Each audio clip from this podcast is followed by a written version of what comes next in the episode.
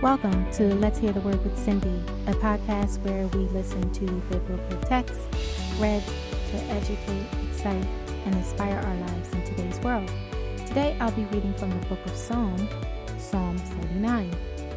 Hear this, all ye people, give ear, all ye inhabitants of the world, both low and high, rich and poor together.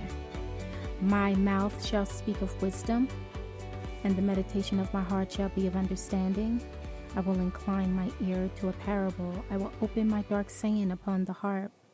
Wherefore should I fear in the days of evil, when the iniquity of my hills shall compass me about?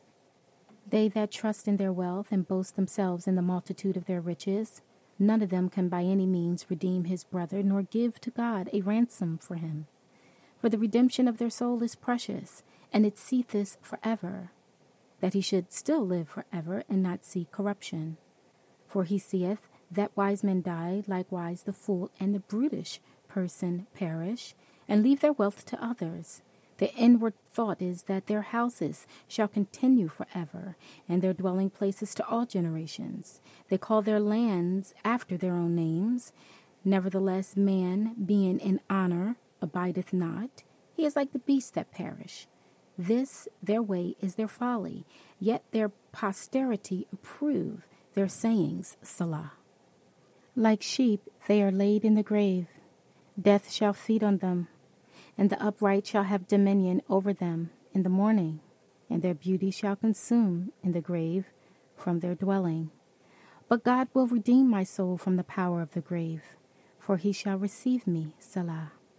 Be not thou afraid when one is made rich when the glory of his house is in increase. For when he dieth, he shall carry nothing away. His glory shall not descend after him. Though while he live, he bless his soul, and men will praise thee. When thou doest well to thyself, he shall go to the generations of his fathers. He shall never see light. Man that is in honor and understandeth not is like the beast that perish. Thank you for listening to the word today. Be blessed.